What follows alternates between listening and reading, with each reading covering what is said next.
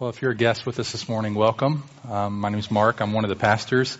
That's not the text I'm going to be preaching from this morning. It's a great text. It's worthy of a lot of preaching, but uh, it's not going to be where we're going to be this morning. So if you want to, if you've got your phone or your Bible and you want to go to Ruth chapter two, that's where we're going to be this morning. And you might be wondering, why Ruth two on Easter?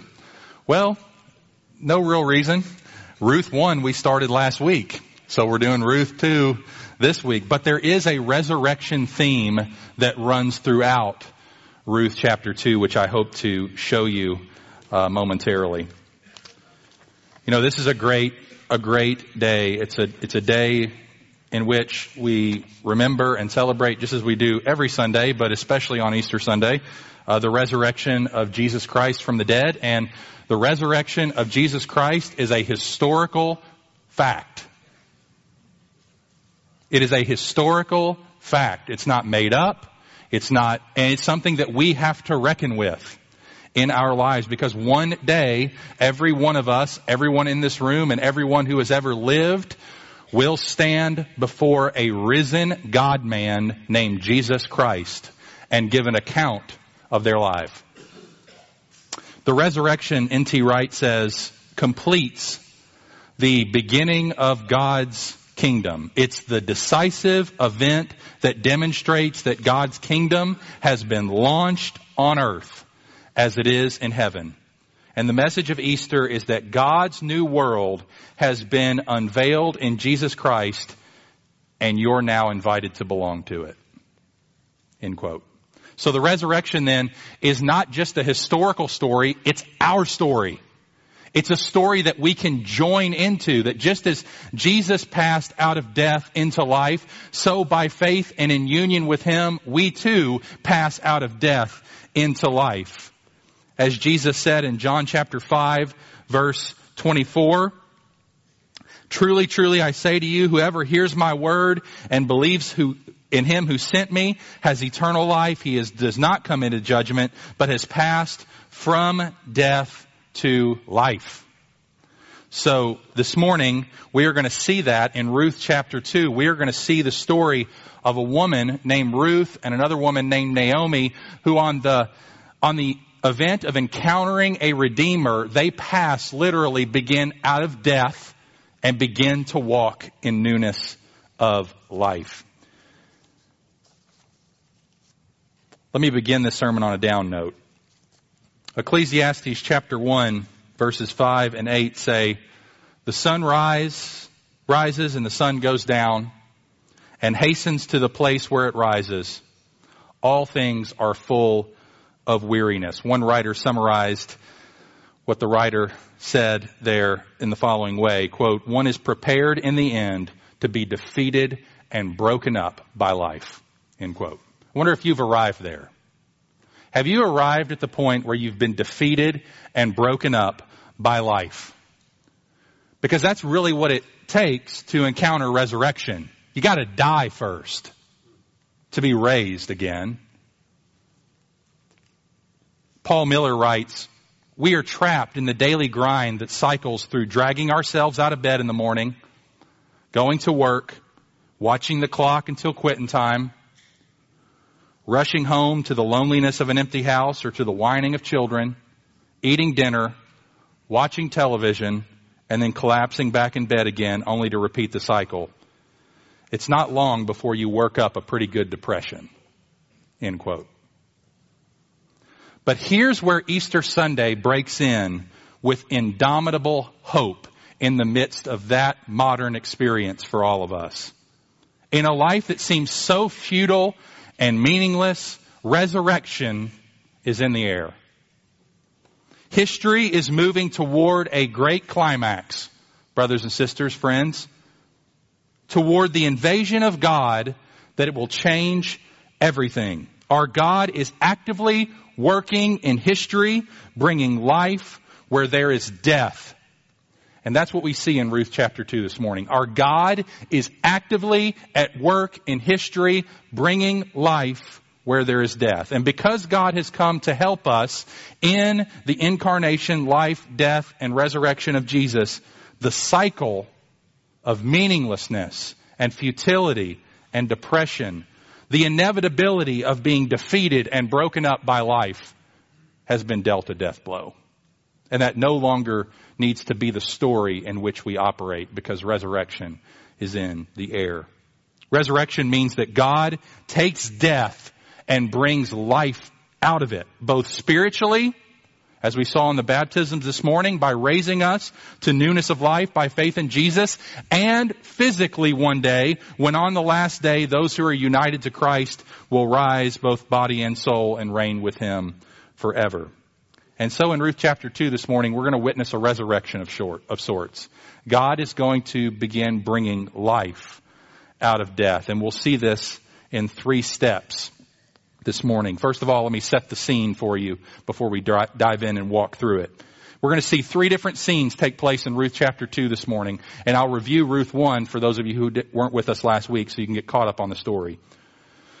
We're going to see that Ruth begins to move out. She's in Jerusalem. She's a Moabite. She's a foreigner. She's moved back. She's moved to Jerusalem with her mother-in-law Naomi, and she is now going to request to go out and glean in the fields. She's poor, she's destitute, they're looking for food.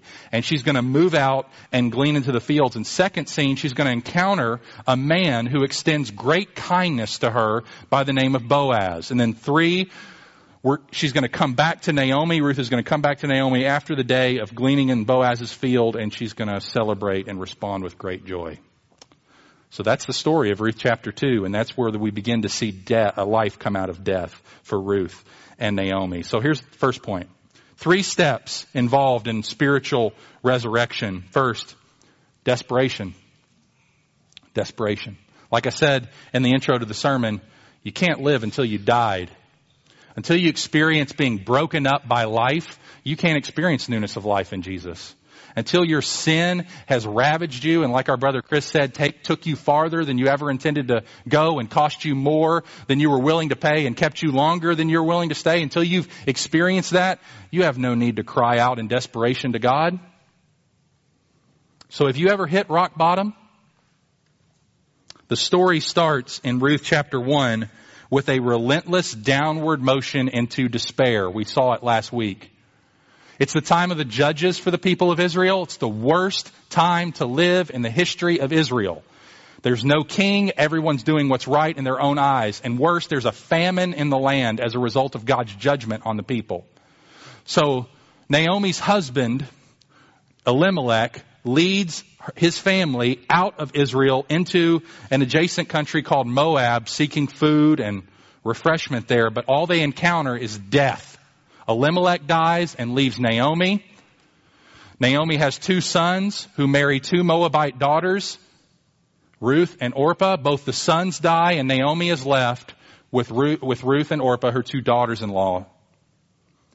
She encourages them to go back to Moab. She's destitute. She's hopeless. She's going to try to return to Jerusalem based upon news that there has been a return of food and uh, the famine has, has gone. And so she encourages the daughters to go back to Moab. That's where they're from. Orpah takes her up on the offer. Ruth doesn't. Ruth clings to Naomi and not just to Naomi, but experiences a conversion herself as she clings to Naomi's God and to Naomi's people. So they return together, Naomi and Ruth, to Jerusalem at the beginning of the barley harvest. Naomi is broken. Ruth is hopeful. And that's where we leave off in first chap- uh, the first chapter of Ruth. A scene of absolute desperation. And so we pick up the story this week where Ruth and Naomi are in this condition. They are despairing, they are broken, they are needy, they are impoverished, but they are looking out for hope. And so Ruth is now in Bethlehem and she's on the lowest rank of the social ladder. I want you to put yourself in Ruth's position here. Ruth is on the lowest level of the social ladder. She's a female foreigner. She has no father. She has no husband, no brother, no son to protect her. And without a male protector in those days, Ruth is sexually vulnerable. Without money, she's financially destitute. Without a friend, besides Naomi, who's not really a friend at this point, sort of a friend, She's lonely without her country. She's open to prejudice. She is one incredibly gutsy lady. And here's what we read beginning with Ruth chapter 2 verse 1. Now Naomi had a relative of her husband's, a worthy man of the clan of Elimelech whose name was Boaz. Now there's a flash of hope through the story. Because here's a man that's in their family who can rescue them. Because in those days, if your husband was dead or you didn't have any sons, you looked out to your family to see if there was another man who might be able to step in and redeem the situation. Take responsibility for care and protection and provision. Now, in Ruth chapter 2 verse 1, Naomi and Ruth don't know that yet. This is the writer inserting this right now at the beginning of the story. But this is not news yet to Ruth and Naomi. Verse 2. Ruth the Moabite said to Naomi, her mother-in-law, let me go to the field and glean among the ears of grain after him in whose sight I shall find favor. And she said to her, go my daughter. So, verse 3, she set out and went and gleaned in the field after the reapers, and she happened to come to the part of the field belonging to Boaz, who was the clan of Elimelech. That's Naomi's husband. And behold, Boaz came from Bethlehem, and he said to the reapers, The Lord be with you. And they answered, The Lord bless you. Then Boaz said to his young man who was in charge of the reapers, Whose young woman is this? And the servant who was in charge of the reapers answered, She's the young Moabite woman who came back with Naomi from the country of Moab. She said, he said, she said, please let me glean and gather among the sheaves after the reapers. So she came and she has continued from early morning until now, except for a short rest. She's getting at, Ruth is getting after it. She is go, now this is, I know this is a very foreign concept, so we gotta get into the world of uh, of judge, a judge's day Israel here and understand what's she doing? Why is she going gleaning? What does that mean? What's that all about? Okay, so in the ancient Israel economic system, they, if you were to be righteous and you were to be godly, then you were called by God to leave a portion of your field for the poor. Usually the outsides of the field were for the, the poor to come and glean. That is to take barley and, and harvest from those areas so that they could eat and feed, and, and feed themselves. And so that's what Ruth's doing. She's going out as an impoverished female Moabite foreigner to go do what they do, which is look for food. And this is not like a welfare system. They gotta work for this. They like, they go and they work hard. She's slaving away in the sun. She's working all day. That's what Elimelech's man says to her when he comes and asks, when Elimelech, or sorry, Boaz, when he comes in and, and asks, what's going on? Who is this woman? What's going on? And, and he makes a comment about her character. So she's been here all day. Verse 7. She's continued from early morning until now. This is obviously later in the day. And she hasn't stopped once except for a short rest. I mean, she's gleaning and gleaning and gleaning and working hard in the fields to try to gather some food for her family. She's desperate. That's where resurrection starts. Desperation. And desperation doesn't mean you just sit on your hands and say like, well, I guess I should give up. No point in living life now. I've hit rock bottom. Might as well give in. Is that Ruth's attitude? No, she said, it's time for resurrection. It's time for change. I'm gonna go out and trust God to provide. She steps out by faith into her newfound commitment and conversion to the God of Naomi, who is the true biblical God of the Bible. And she steps out and exercises faith in him. She's exercised faith in him ever since her conversion. The move to Jerusalem was a huge exercise of faith. She, she comes in and she goes out, a vulnerable woman who likely in going to glean, if she found herself in the wrong field, may have been sexually assaulted. She was a foreigner. She was a Moabite. She was vulnerable. But yet she's going out and she's trusting God. And this is why, how do we know that she might have been taken advantage of? We'll see that later because of what Boaz says to his men. But she's desperate.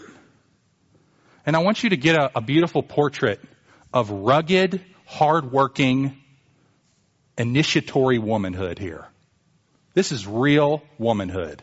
Not the pretty, dressed up, you know, womanhood that we typically get pictured in magazines and on the internet as what a, a great woman is and which This is rugged. This is trusting. This is faithful. This is hardworking. This is determined. This is initiatory womanhood. This is true biblical womanhood. So sisters, be encouraged. This is what womanhood looks like. And for my friends here this morning who find yourself wondering whether you're a Christian, whether or not you've followed Jesus, are following Jesus and what it means to follow Him, we must understand, as all of us do who are in Christ, that spiritually by nature, by nature we are in far worse condition than Ruth. To God, we are each Moabites. All of us. We are outcasts. We are idolaters and we are unworthy of grace or favor. You know, maybe you're here this morning and it took a lot of courage for you to come to church. It was a step of faith to step out and say, you know what? I've been burned by the church in the past. I've been hurt by people. Or maybe I just don't, I don't even know. I just, I'll just go. And maybe you headed out into the field, so to speak, and you hope for the best. You're here this morning. You just headed out. And my prayer is that you would know beyond a shadow of a doubt that you're not here by accident this morning. That the same God who has providentially guided Ruth and Naomi to this very moment, the same God that provided the, the meeting, the chance meeting between Ruth and Boaz, as it says in verse 3, she happened to come to the part of the field. That's the narrator's idea of saying God was at work doing this. And God is at work in your life this morning, bringing you here to sit among His people and hear the gospel. It's not an accident this morning that you're here. And if you're despairing and struggling and broken up by life, you are really here by God's appointment this morning. Because here you meet a person like you and you would, if you heard our stories, meet many people like you who have been broken up by life, destroyed by sin, left for refuse on the garbage pit by Satan. Whom Jesus picked up, cleaned up, resurrected, dusted off, and made trophies of grace. And that's what we want for you this morning. What can appear to you like something that just so happened to take place this morning, that you came to church, Behind your coming is a God who desires your resurrection. Amen. And pray that you would know that this morning and hear that. God is at work behind the scenes, working in providential ways. And He's doing the same thing. You know, in a season of our church where we're facing transition, and we're facing a pastor with cancer and we're facing lots of change potentially and, and, and, and all that that's coming on the scene, I want you to know that we have a God who is providentially committed to working behind the scenes for our good. He's not stopped working. He's not stopped working. So we need to see in the story of Ruth hope in a kind God whose providence continues to guide his people behind the scenes through difficult days and the ordinary stuff of life. In, in a woman going to a field looking for food. So that's, that's, that's desperation. That's what we see first. Second, provision. When you're despairing and you're looking for an answer, God provides. And notice how he provides for Ruth here. Verse 8. Then Boaz said to Ruth, Now listen, my daughter, do not go to glean in another field or leave this one, but keep close to my young women. what a godly man Boaz is. And he's risking his own reputation doing stuff like this. He doesn't care about his reputation. He cares about this foreign Moabite woman on the edge of his field who is gleaning, who is impoverished, Boaz, Boaz is evidently a godly man. You notice how he runs his business? He walks onto the field that day and say, the Lord be with you. And they all respond, the Lord be with you. This is a godly business owner. He leads his business in such a way that, that godliness is cultivated and love is cultivated and other orientedness is cultivated and looking out for each other is cultivated. We have men in here who own businesses. Boaz is your model for how to bless people in the workplace, for how to love them. It doesn't mean you gotta walk in every Sunday morning or every Monday morning and say, the Lord be with you to your whole office. Probably not a good idea. Unless you've already built that culture over about a decade. But you can come in and start blessing people and start serving people and start loving people and start training your people to look out for something other than a paycheck. But as an opportunity to serve and bless and lead. We have many examples of that in our own body that we could point to. And I just pray, praise God for you all and pray that you men would excel still more in doing that as you lead in your places of business and work. But getting back to the story here, notice how he calls her his daughter. That's a, a term of affection and love. And he tells her, you know, you're going to be like one of my young women that work here. You're going to, I'm going to treat you like one of them. Verse 9, let your eyes be on the field that they are reaping and go after them. That is the young women. Have I not charged the young men not to touch you? See, he's protecting her. He's providing for her. He's making sure that, yes, even within his own business, not everybody's a God follower. He hires good workers. Not every one of them is a quote unquote Christian. No, so, but he protects Ruth from those men who might prey upon her. Middle of verse 9, and when you're thirsty, go to the vessels and drink what the young men have drawn. He's giving absolute provision to Ruth. Verse 10, then she fell on his, her face, bowing to the ground, and said to him, Why have I found favor in your eyes that you should take notice of me since I am a foreigner? No entitlement. You get to a point in your life where you're so despairing and you're so destroyed, you're not entitled to anything. You are humbled. And that's what it takes to achieve resurrection. You gotta be humble. You can't be entitled. You can't be going to one thing or another and, and trying to find a reason why someone should love you. See, Jesus did this in his days, he would call people to come follow him. He would call them to stop justifying themselves, stop relying on themselves, stop glorifying yourself. But notice, notice Ruth's astonishment at the grace she is receiving. And here's an application for us. Ruth knows that she doesn't deserve God's love, favor, and acceptance. Do you believe you deserve it? Do you believe God owes you something? That He owes you a good life? that he owes you trouble free, that he owes you pain free, that he owes you sacrifice free, that he owes you just an easy road, you'll never come to Christ. Never. You, you, you've got to get humble. See, from a natural viewpoint, Ruth already has two strikes against her. She's a female and she's a foreigner. And in those, that culture in that day, that wasn't much to hold up as a resume. But she doesn't resent it. She accepts it. As a non-Israelite, she does not expect any special treatment. Her response to Boaz's kindness is absolute astonishment. She's very different from most people today. We expect kindness and we are astonished and resentful if we don't get our rights. But Ruth expresses her sense of unworthiness by falling on her face and bowing to the ground Proud people don't say thanks. So the key to resurrection and experience provision from God is to fall on your face, bow before the Lord, confess your unworthiness, take refuge under His wings, and be astonished at the grace He extends to you.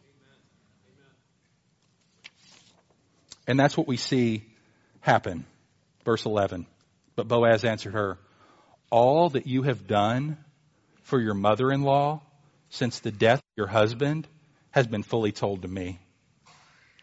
And how you left your father and mother and your native land and came to a people that you did not know before? The Lord repay you for what you have done and a full reward be given you by the Lord, the God of Israel under whose wings you have come to take refuge. Then she said, I have found favor in your eyes, my Lord, for you have comforted me and spoken kindly to your servant, though I am not one of your servants. She can't get over it. Verse 14, and at mealtime, Boaz said to her, come here, come, eat some bread and drip your morsel in the wine. So she sat beside the reapers and he passed to her roasted grain. No, she's earned a seat at the head table. She's at the head table. She's not the kids' table. She's at Boaz's side, dipping in his wine cup with the reapers, with his right hand men and women. And she ate until she was satisfied and she had some left over. Verse 15, when she rose to glean, Boaz instructed his young men saying, let her glean even among the sheaves and do not reproach her. Now she's getting access to the good part of the field. Said, don't leave her on the outside. Bring her in. She's part of the family now. In verse 16, and also pull out some from the bundles for her and leave it for her to glean and do not rebuke her. This is lavish provision. This is unbelievable provision. This is like way over the top than what anything she expected. Remember what she expected, expected was nothing. Maybe some favor to glean among the outside of the fields and take something home for dinner and maybe a snack tomorrow morning. That's what she's looking for. But she meets this unbelievable kindness in this man named Boaz who takes personal responsibility for her, who provides for her, for who loves her, and who lavishes her with an unbelievable redemption. What do we learn from this? The path to resurrection, brothers and sisters, is found when someone who can do something about your situation loves you, really cares for you, and breaks through for you. That's where resurrection begins. Someone enters our world by looking, having compassion, and taking action and changing our destiny. Can you not see a portrait of the Lord Jesus Christ in the example of Boaz? Jesus is our greater Boaz. Just as Boaz came to his field to speak with and care for Ruth, so our great Boaz, the Lord Jesus Christ, came to this earth, his earth, his field, to give us gracious favor and take us under his proverbial wing. He provides everything we need for our salvation and more. Where we have failed to live the righteous life that God demanded of us, He lived a perfect life for us and where we deserve death, wrath, and judgment and hell for our sin, Jesus came and took our curse by dying in our place for our sin on the cross. John Piper says, God is not an employer looking for employees. He is an eagle looking for people who will take refuge under his wings. He's looking for people who will leave father and mother and homeland or anything else that may hold us back from a life of love under the wings of Jesus. End quote. Isn't that amazing? This is what our Lord Jesus does for us. The Lord Jesus knows our situation. He knows what brought us to the point of despair. Just like Boaz knew about Ruth's story, Lord Jesus knows all about our story. He knows all about our story. You try to come to Jesus and you say, Jesus, oh, if I could tell you what I done, what I've done. He's like, I know what you've done. I know everything you've done. I know everything you've done. And let me tell you how much that disqualifies you from my love. Zero. In fact, it makes you a candidate for my resurrection and my redemption. And so what we see here is a portrait of what the Lord Jesus Christ does for us in our redemption and pray that you would know him as that. Maybe you think of Jesus as a strict taskmaster. You know, he's the one who's going to deprive me of life and call me a slave and make me do his will and all that stuff. You got a bad, bad idea of what the slavery of Jesus Christ looks like. Abandonment to Jesus, yielding up lordship of your life, is the pathway to freedom. It's the pathway to resurrection. It's the pathway to redemption and joy, as Ruth will experience and had experienced here in the redemption and resurrection that Boaz offered to her. So, where does that lead? Third point. We've seen desperation, then provision. What's left? Celebration. That's what's left. When you're despairing and broken and struggling and God provides for you, you celebrate. That's what you do. The psalmist said, what shall I render to the Lord for all his benefits toward me? I shall lift up the cup of salvation and call on the name of the Lord. In other words, toast God. Here's to God for what he has done. That's what we do. So let's see the celebration that just begins in seed form here, but will break out full blown by the end of the book. Verse 17. So she gleaned in the field until evening, then she beat out what she had gleaned, and it was about an ephah of barley. Just so you know, it's about 30 to 50 pounds. That's well enough to last her two weeks.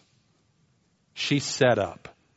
And she's obviously into CrossFit. Look at verse 18 and she took it up and went into the city. Ruth's in total beast mode right now. I mean, she's beasting that back into the city. Her mother-in-law saw what she had gleaned. She also brought out and gave her what food she had left over after being satisfied. And her mother-in-law said to her, where did you glean today? And where have you worked? Blessed be the man who took notice of you. So she told her mother-in-law with whom she had worked and said, the man's name with whom I work today is Boaz. And Naomi said to her daughter-in-law, may he be blessed by the Lord whose kindness has not forsaken the living or the dead. Naomi also said to her, the man is a close relative of ours, one of our redeemers. And Ruth the Moabite said, besides, he said to me, you shall keep close by my young men until they have finished all my harvest, which means I'm invited back. Verse 22, and Naomi said to Ruth, her daughter-in-law, it is good, my daughter, that you go out with his young women, lest in another field you be assaulted.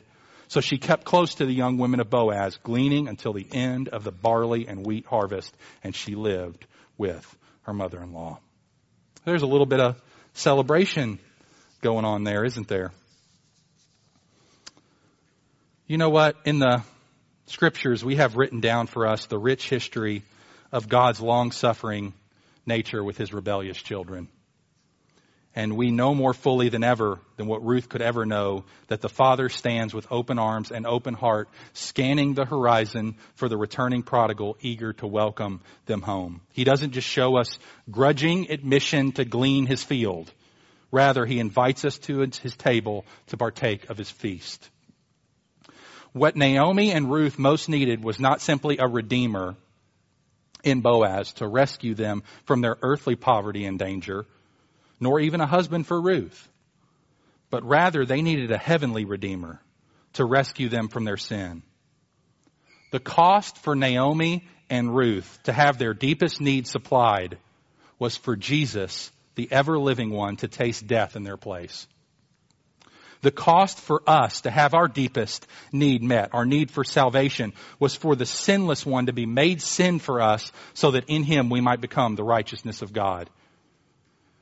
And here's the great news. That has been paid in full and is available to anyone who will call upon the name of the Lord, repent of sin, and ask for it.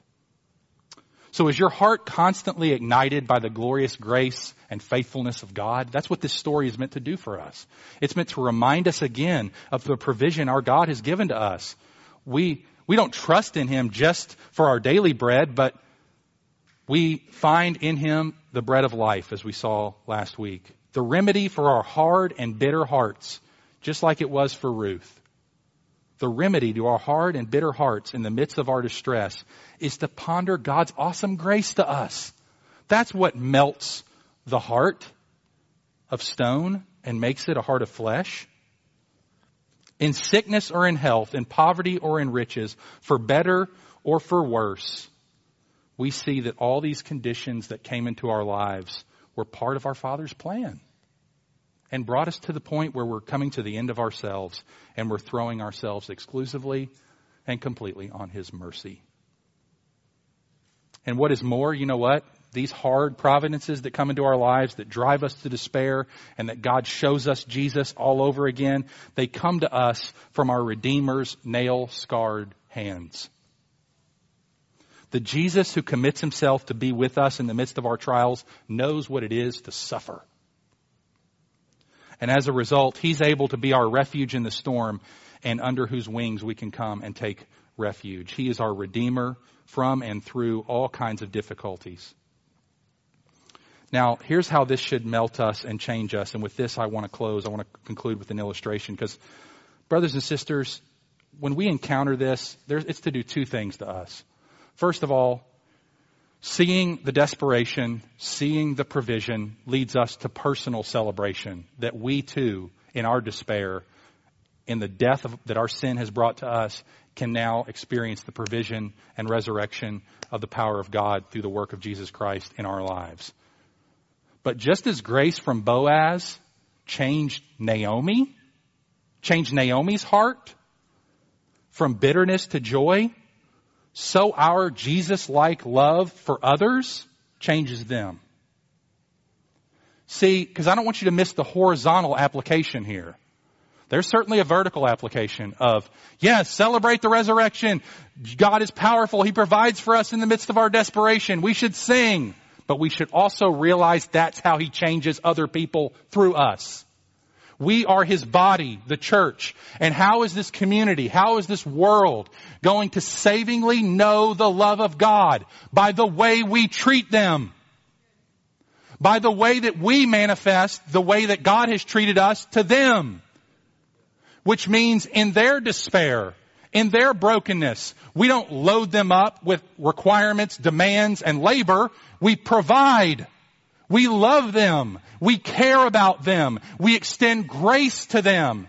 And in the midst of that, God begins working and changing people. We experienced it. We've seen it in our baptisms this morning. So let me conclude with this story shared by a pastor in Nashville. His name's Scott Sauls. He pastors at Christ Presbyterian Church in Nashville. And he shares the following story about how our love, Jesus-like love, Boaz-like love for the broken and the needy in our midst changes them and how the opposite doesn't. Once during a church service, a well-groomed man I will call church guy tapped me on the shoulder during the singing. He pointed to a man that neither of us had ever seen before, a first time visitor. Do you see that man? Church guy asked. Can you believe that he would come into the house of God with those dirty jeans and that ratty t shirt and drinking coffee like that? And when he passed me in the hallway, you know what? He smelled like nicotine. Pastor, what are you going to do about that man? He's a distraction to my worship. End quote. All heaven started to weep. James 2, 1 to 9. My brothers, show no partiality. If a man wearing a gold ring and fine clothing comes into your assembly, and a poor man in shabby clothing also comes in, and you say to the poor man, You stand over there, have you not then made distinctions among yourselves and become judges with evil thoughts? Listen, my beloved brothers, has not God chosen those who are poor in the world to be rich in faith and heirs of the kingdom? I might add, like Ruth. Scott continues, a distraction to worship. This shabbily dressed, coffee drinking, nicotine stained man may very well have been an ambassador of Jesus in our midst. Matthew 25, 40. Truly I say to you, as you did it to one of the least of these brothers of mine, you did it to me. Thankfully, after the service, another church member got to our visitor before church guy could. The church member himself, a recovering alcoholic, warmly welcomed the visitor, got his name, and asked him about his story. The visitor's name was George. He was recovering from a heroin addiction and felt like being a part of a church could help him with that. What do you call a nicotine addiction for a man who is recovering from heroin? You call it victory. You call it progress. You call it an upgrade. That same Sunday, a woman named Janet, also a first time visitor, dropped her two boys off in the nursery. After the service, while she was waiting in the nursery line to retrieve her boys, one of the nursery workers quietly approached her and said that there had been some issues. Pause right here. This is the way our nursery workers are, and I thank God for you. I see it. So I'm not using this as a, I'm, I'm using this as an attaboy. Keep, keep doing what you're doing. Let's continue with the story. Both of her boys had picked fights with the other children Also, one of her boys had broken several of the toys that belonged to the church. In front of a room filled with other children and their parents, Janet scolded her boys and then screamed a four letter S word in a bellowing voice in the hallway. Deeply ashamed and feeling like a failure, Janet got her boys and skulked out of the building.